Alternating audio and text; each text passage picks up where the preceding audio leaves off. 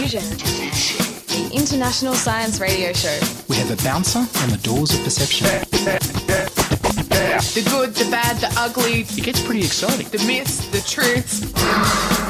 Toxicology, Asteroseismology. magnetism, the dark side. Genetically engineered potatoes. Planetoid. Planetoid. I love that word.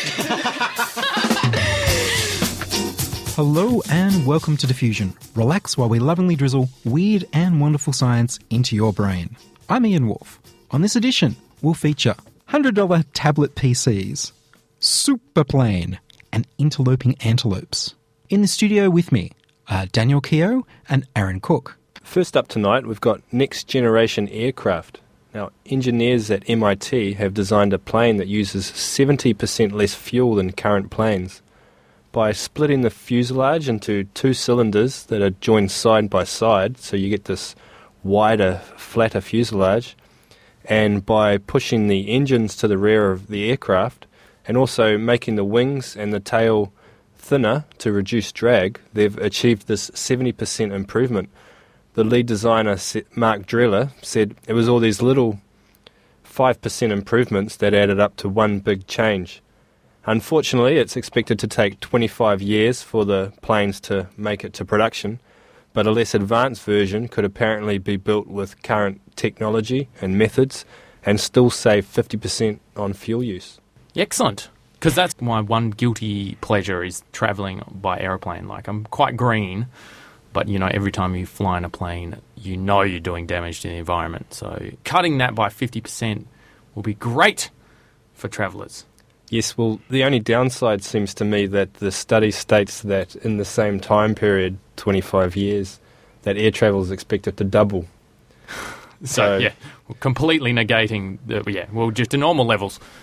The other interesting thing is the planes do have to fly about 10% slower to achieve the Ah. Fuel efficiencies that we're talking about. So Ah. you can imagine that, uh, you know, you might have an entire class, slow class, come into the airline industry. And what were they doing it? Was it all through modelling? Was that the one? They haven't actually, you know, built a, a practice one or anything, or was it all No, I just- believe it's all, all through simulations Yeah. so far. Yeah, cool. Uh, but uh, you know they, they do put a lot of faith in in these uh, simulations these yeah, days. yeah. So, who's doing that? Sorry? It was MIT, and they presented this to NASA last month as part of a 2.1 million dollar research contract. So they're talking about these planes as N plus three. They're three generations ahead of where we actually are with today's commercial transport fleet. So a long way to go, but you can see that they're really they really are looking a, a long way ahead to see how we're going to be flying in the future. That's interesting having the, the two generations in between. We already know what they are, but we don't know when they are. Is that kind of what's happening? Yeah, well, I I guess maybe they've already spent all that money on the research and development. They that They're going to build inefficient planes regardless. Well, Yeah. well, we're still using the um, 3G telephone network because the government auctioned these things off for millions and hundreds of millions of dollars. So all of the 4G technology is already there, ready to use to make phones even better. But we're not going to use it until we've made a return on our 3G spectrum. Thank you very much. What I want to know is the, the entrance that lost.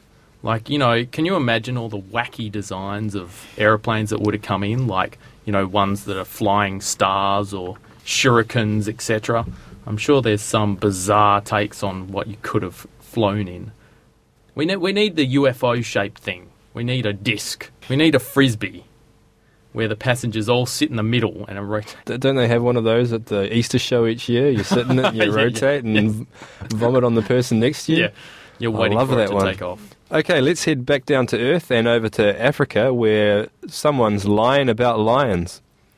Now, male topi antelopes have learned how to deceive their female counterparts to increase their chances of mating. University of Liverpool scientists observed these animals in Kenya's Masai Mara National Park and found that if an ovulating female starts to stray from the male's territory, the male would look intently straight ahead and start to make grunts that would usually signal that a predator is nearby. Rather than risk danger, the females remain within range, increasing the male's chance of success. Psych. I can attest to that. Actually, it works. So uh, give it a shot. Growl like a lion and she'll come running back. Oh yeah, true. Screech like a car and she'll come running Yeah, back. yeah, yeah. yeah. It's interesting because, uh, but but surely it gets to the point where he'll do it so often it becomes a bit like the boy who cried wolf. Surely they'll get they'll get it. They'll go every time he says there's a lion coming, it doesn't show up. Surely they'll they'll click on. Yeah, but maybe that one percent of female that gets wasted by a lion, that maybe that's enough to. yeah, to scare him into it. Yeah, It's I like told it's- you there was a yeah, lion. because the time when he does do it and there is a lion there, it'll be like, well, you should have stuck here. It's like how governments tell us about terrorists. you Yeah, exactly. Keep them afraid. It's Yep. it's a very What are we expected to have sex with them as well? Is it kind of that similar or? well. I don't know. I don't know. There's this hidden agenda we'd never thought of. yeah, exactly. We want to keep our ovulating females. George Bush is a good-looking man. The funny thing for me is the only way I've ever found to attract females is to completely ignore them. Nothing else ever worked for me my entire life. I never thought of grunting and warning them that a lion was nearby. Yeah, But hold on, you got to get it right. So this is this is not about attracting them. If my understanding of the story, this is about after they've decided to leave and they're wandering away, you scare them to come back. Right? Correct. So if you ignored them, they keep going. Uh, in in an antelope world, yes. In human world, so if you ignore a woman when she's decided to leave and she goes, No, she'll come back. She'll come back eventually. So that's when you have to start paying attention, and then she come back, and then you just No, you never start paying attention. Once you start paying attention, you're done for. This is This, dating advice this is- from the people who know. this is this is Aaron's cook, Aaron Cook's twisted world of dating here. every week on Diffusion. Computing for the masses. The $100 laptop has finally been released and it's a tablet. The Chinese manufacturer Eken has released a 7 inch colour touchscreen tablet computer running Google's Android Linux operating system. The same one they have on the latest phones. The screen's a respectable 800 by 480, it's running a low power VIA CPU chip, and it comes with 2 gigabytes of storage that can be expanded to 32 gigs with an SD card. It comes with wireless internet, including the new long range 802.11n Wi Fi standard. The downsides are that it's an old 1.6 version of Android and it requires a little technical knowledge to update the operating system. Also, the battery only lasts about two hours between charges, and there are no screw holes or sliders for replacing the battery with a higher powered model. The chip only runs about 300 megahertz, so it's slower than the $1,000 iPad. You can't just plug a USB stick or device straight in, you have to plug it into a USB cable that connects to a special port on the tablet, so that's not so convenient. The port looks like it's designed to connect the tablet to a data center with a keyboard and mouse, but that doesn't seem to be on sale yet. Still, for only $100 for a touchscreen, web browsing computer that can show YouTube clips, read electronic books, play games, or create a Word document, it seems not bad for a full purpose computer for the kids or for students or for those who can't afford anything more. I'm waiting on a friend's review. I don't know. It's interesting, but you, you have to wonder with paying a hundred bucks. You you gotta wonder whether it's gonna randomly explode in your hands. Sure, but the other thing I was thinking of was that you know, for the thousand dollars that you would pay for an iPad, you can get ten of these, and you can just have a broadsheet iPad. It would just be huge. True, you could network them. Yeah, yeah, and just have a multi-screen. Or, as soon as your two hours runs out on your battery, you just grab the next Just one out of your the next bag. One. So it it actually is twice uh, has a twice as long because I think the iPad is they're talking about 10, 10 hours life, uh, battery life. But uh, This will give you 20. well, I, I would wor- I would wonder about the actual product's life for hundred dollars. But it, yeah, it's it's interesting, and, and whether or not that's going to be the future of how we consume media is the other thing. But but particularly if it's that affordable, maybe it's something that's worth watching. Well, if you go, of course, to the auction sites online, you may be able to get it for less than $100 because that's the retail price. Yeah, they're just becoming throwaway items. I mean, Yeah, that's the yeah, it is it because you've also the people who've got the iPhones now need to upgrade to the iPads, and then it's just gonna. Yeah, you're right. This is this is the first generation of the three generations we know that are coming ahead. Well, the big thing about this, of course, is that the operating system is free. Mm. So when you buy an iPad, not only are you buying all that snazzy, high tech, fast CPUs and everything else, but you're paying for the operating system supported by Apple. Whereas this is the free operating system supported by Google. And so the manufacturer doesn't have to pay for it, so which means that you don't have to pay for it, which is why you can get the cheapest possible machine that still does really snazzy, clever stuff. And from what I understand, it's a, a lot more freedom about what you're able to use. So particularly Flash, etc. Exactly. Um, which you know, a- Apple have been quite closed in, in terms of what you can do with your iPad and your iPhone. So, and and you know, I'm assuming that, that it can be you can create your own content for it, etc. Exactly. Um, And it's a Linux system, so you can download and run any Linux software. If it's not already there, you download it, you compile it, you run it, um, which means it's a general purpose computer instead of just an ebook reader. And that makes a huge difference. well, the real question is, will it blend? See the guy; he he's blended a iPad already. Do you know will it blend? Ah, will it blend? Yeah, I've heard of will it blend. yeah. Uh, that's when we need the sound effects. And he always tells you not to inhale the smoke, obviously. Oh, which reminds me, a story I don't have the full details, but I scanned just before coming in today. Someone's released in Britain chocolate as a spray.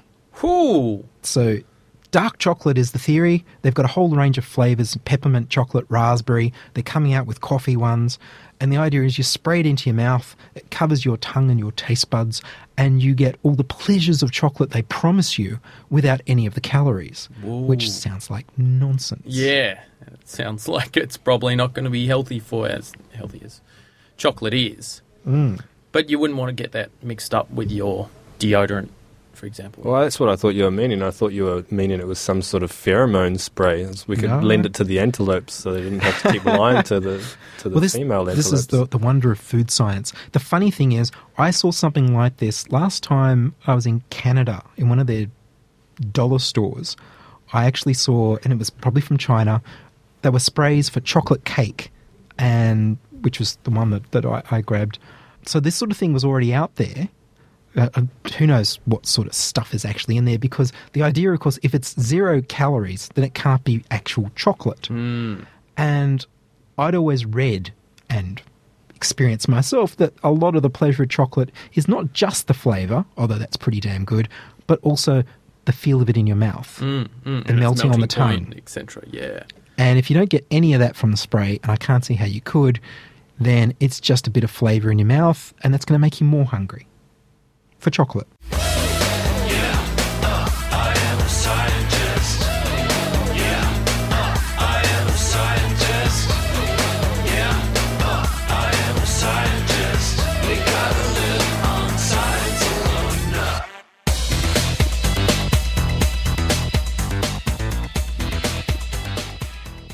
You're listening to Diffusion Science Radio. Diffusion at 2ser.com, brought to you in Sydney on 2SER, Sydney Educational Radio, and across Australia on the Community Radio Network and on the internet on www.diffusionradio.com. How would you like to rate sexy bodies that just get sexier?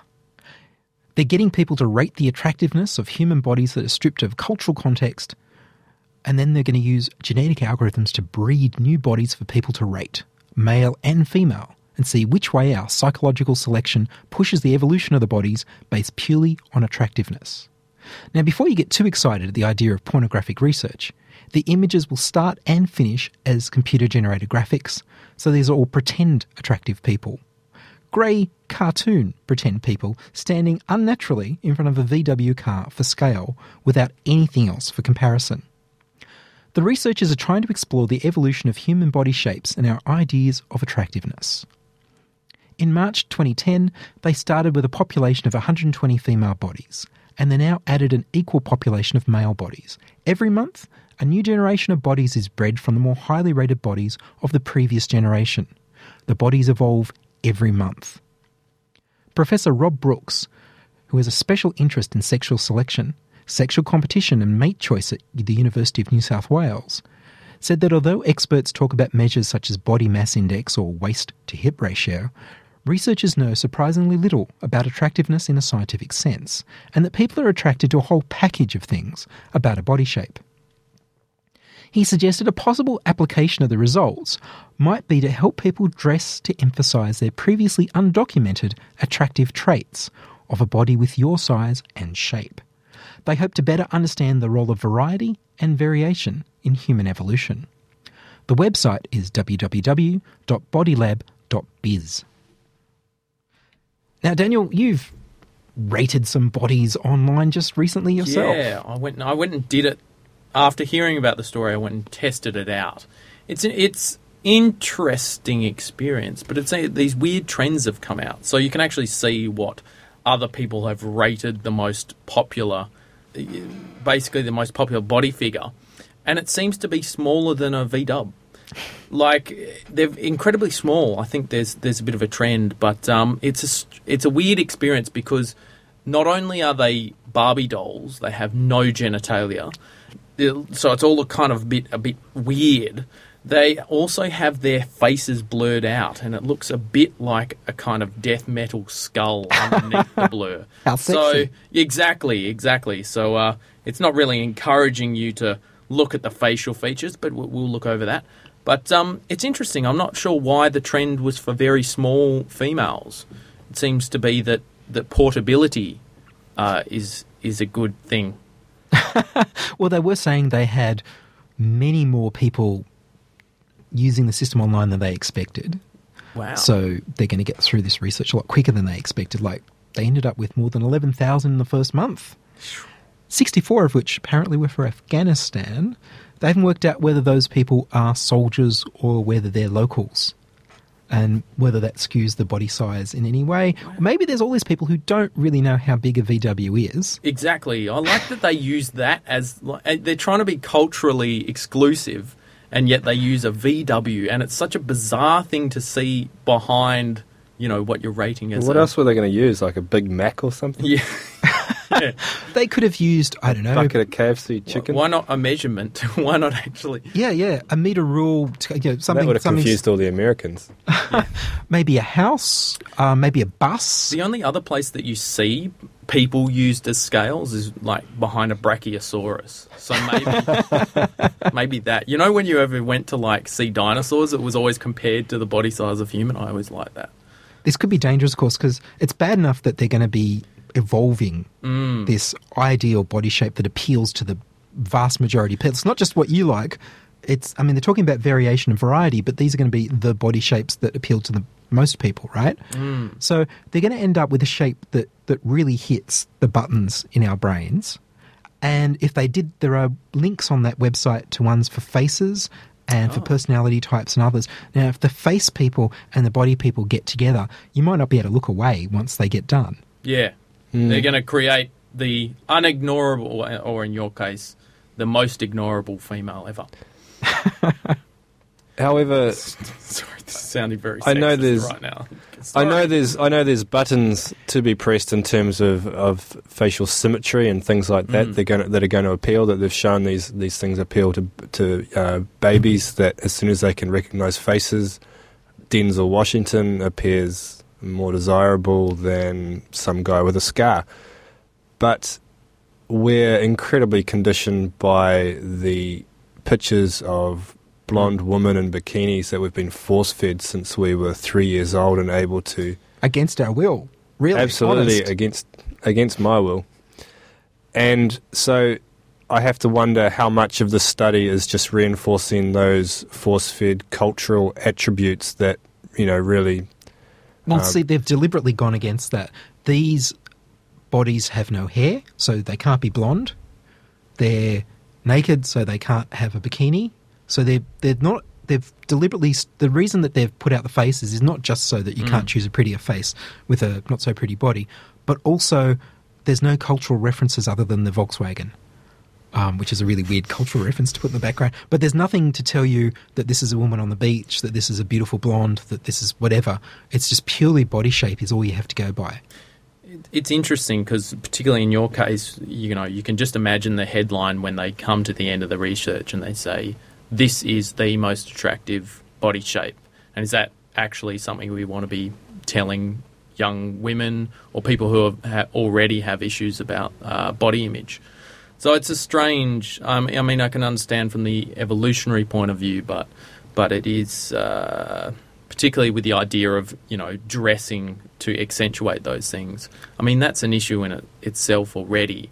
if that's- what happens, because it seems wh- what what I haven't mentioned here is that some of the discussion on this is that there is a lot of variety. If you really expected that there was one ideal body shape, then we should all have it through sexual selection and evolution, but we don't. There's a huge variety in both men and women in heights and weights mm-hmm. and shapes and all sorts of body aspects. So there can't be one ideal. It's more likely that they're going to find that there's a whole range of ideals rather than one. It sounds like it from the description, but I have a feeling that they're not really trying to get just one ideal shape. They'll probably get a population of ideal shapes. Yeah, and and through doing it, they do take a lot of information. So they they take uh, your country and your sexual orientation and your sex, particularly. So I can imagine that there are subsets of you know there may be different uh, body images for different you know a- attractions, etc. So I mean, they're also grey, so that there's no skin, there's no race sort of things. But as well as that, there's no there's no personality informing the bodies because they're computer generated. They're not real people at all. we know that they drive a Volkswagen. This is true. So, would you would you be interested in a woman who drives a Volkswagen? If you're the sort of guy who just won't touch that woman at all, the none of these women will appeal to you enough. Well, what, the trick is if you look into the distance and say there's a Volkswagen coming, they won't leave you. Ah. Or if you make a sound of a Volkswagen about to hit them, they'll come back. It's inter- it's, it's interesting. Well, it'll be interesting to see where it ends up. You know how small they will go. Yeah, how small that? Well, I don't know. Will they be really, really short? Will they be giant breasts? Will they be a parody Yeah, of human figures? Yeah, will it go to the absurd? Well, know, and the absurd, we've seen that before. If you look at the Parton? Or, Well, there's there, there is real life. Um, I was thinking the archaeological digs. You've got uh, some of the old statues from cave days where they've got fertility goddesses with giant breasts and giant hips, Mm. that sort of thing, like you know, bigger than any human woman could possibly have. Whereas Dolly Parton perhaps is at the limit what any human woman could possibly have. Who I, knows? My guess would be it'll, it'll actually plateau very quickly, and there might be rapid change at first, but then people will just Mm. keep on choosing the same things because over a short period of time, people's ideas aren't going to sort of change too much. They're just going to keep on going back to that. They'll act to minimise the change by Yeah. choosing the the sample that is most like the one that last got chosen. Right. Yeah. don't forget, they're also looking at men. So it'd be interesting to see what the ideal, idealized males end up being. I did both. I did both. So, and, and you could tell from the male side because it was in its first round. You could see there was a huge variety of, you know, they were different heights, different widths. They were fatter, smaller, etc. Whereas in the female one, it will like every generation, it's going to reduce the variation. So, yeah, we're gonna it's going to run out of um, possibility to go to the extremes. I think. Well, it'll be interesting to see what happens. Ladies, we love you in all your shapes and sizes. Don't change a thing. And this is just science. Well, I, I think that's what evolution shows: is variety is what wins. Yeah, exactly. We don't have all men or all women just looking like one type at all. Viva la différence. And thankfully, they d- don't just have a round mound, you know, in between the legs, which is kind of what the grey models are. That's really weird, you know, that they've chosen the whole Barbie thing. Yeah, it is Sexual bit uns- attractiveness of the body, but by the way, there's no genitalia. Genitalia. That's Maybe they're angels. Well, hey, But the whole point of the that's sexual what attractiveness, trying to get is the angel. But anyway. the whole sexual attractiveness thing is a bit off. Since I mean, you, you might be able to accept they're imaginary, but you can't accept them being sexual if they're not. Yeah, yeah, exactly. There is that kind of that element of it that you know it's not a real human being. I mean, they yeah. I don't know. Maybe, maybe that's all stuff for for a new study. Mm. For the, the study that succeeds this study, they can learn from that sort of thing, perhaps. Unless, of course, we've just misunderstood what they're trying to do and they're just trying to generate next gen porn. I Yeah. I thought when you told me, I thought this was all going to go into the game industry. It was going to be It what might. evolution, like what does our brain switch onto, and uh, you know how can you make them the next Tekken character? Science is fun. It helps you to learn, to know, and to appreciate. When you study science, you may go on field trips. You discover the marvelous interrelationships between all living things. You learn to read the history of the earth as it is written in rocks and fossils. You find out what makes things tick.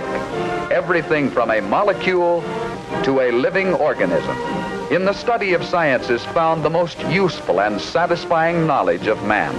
Knowledge of his physical world, its past, its present, and its future.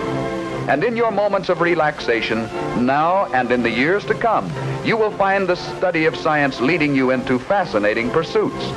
Why study science? Study science because you will find in the study of science a richer, more rewarding life.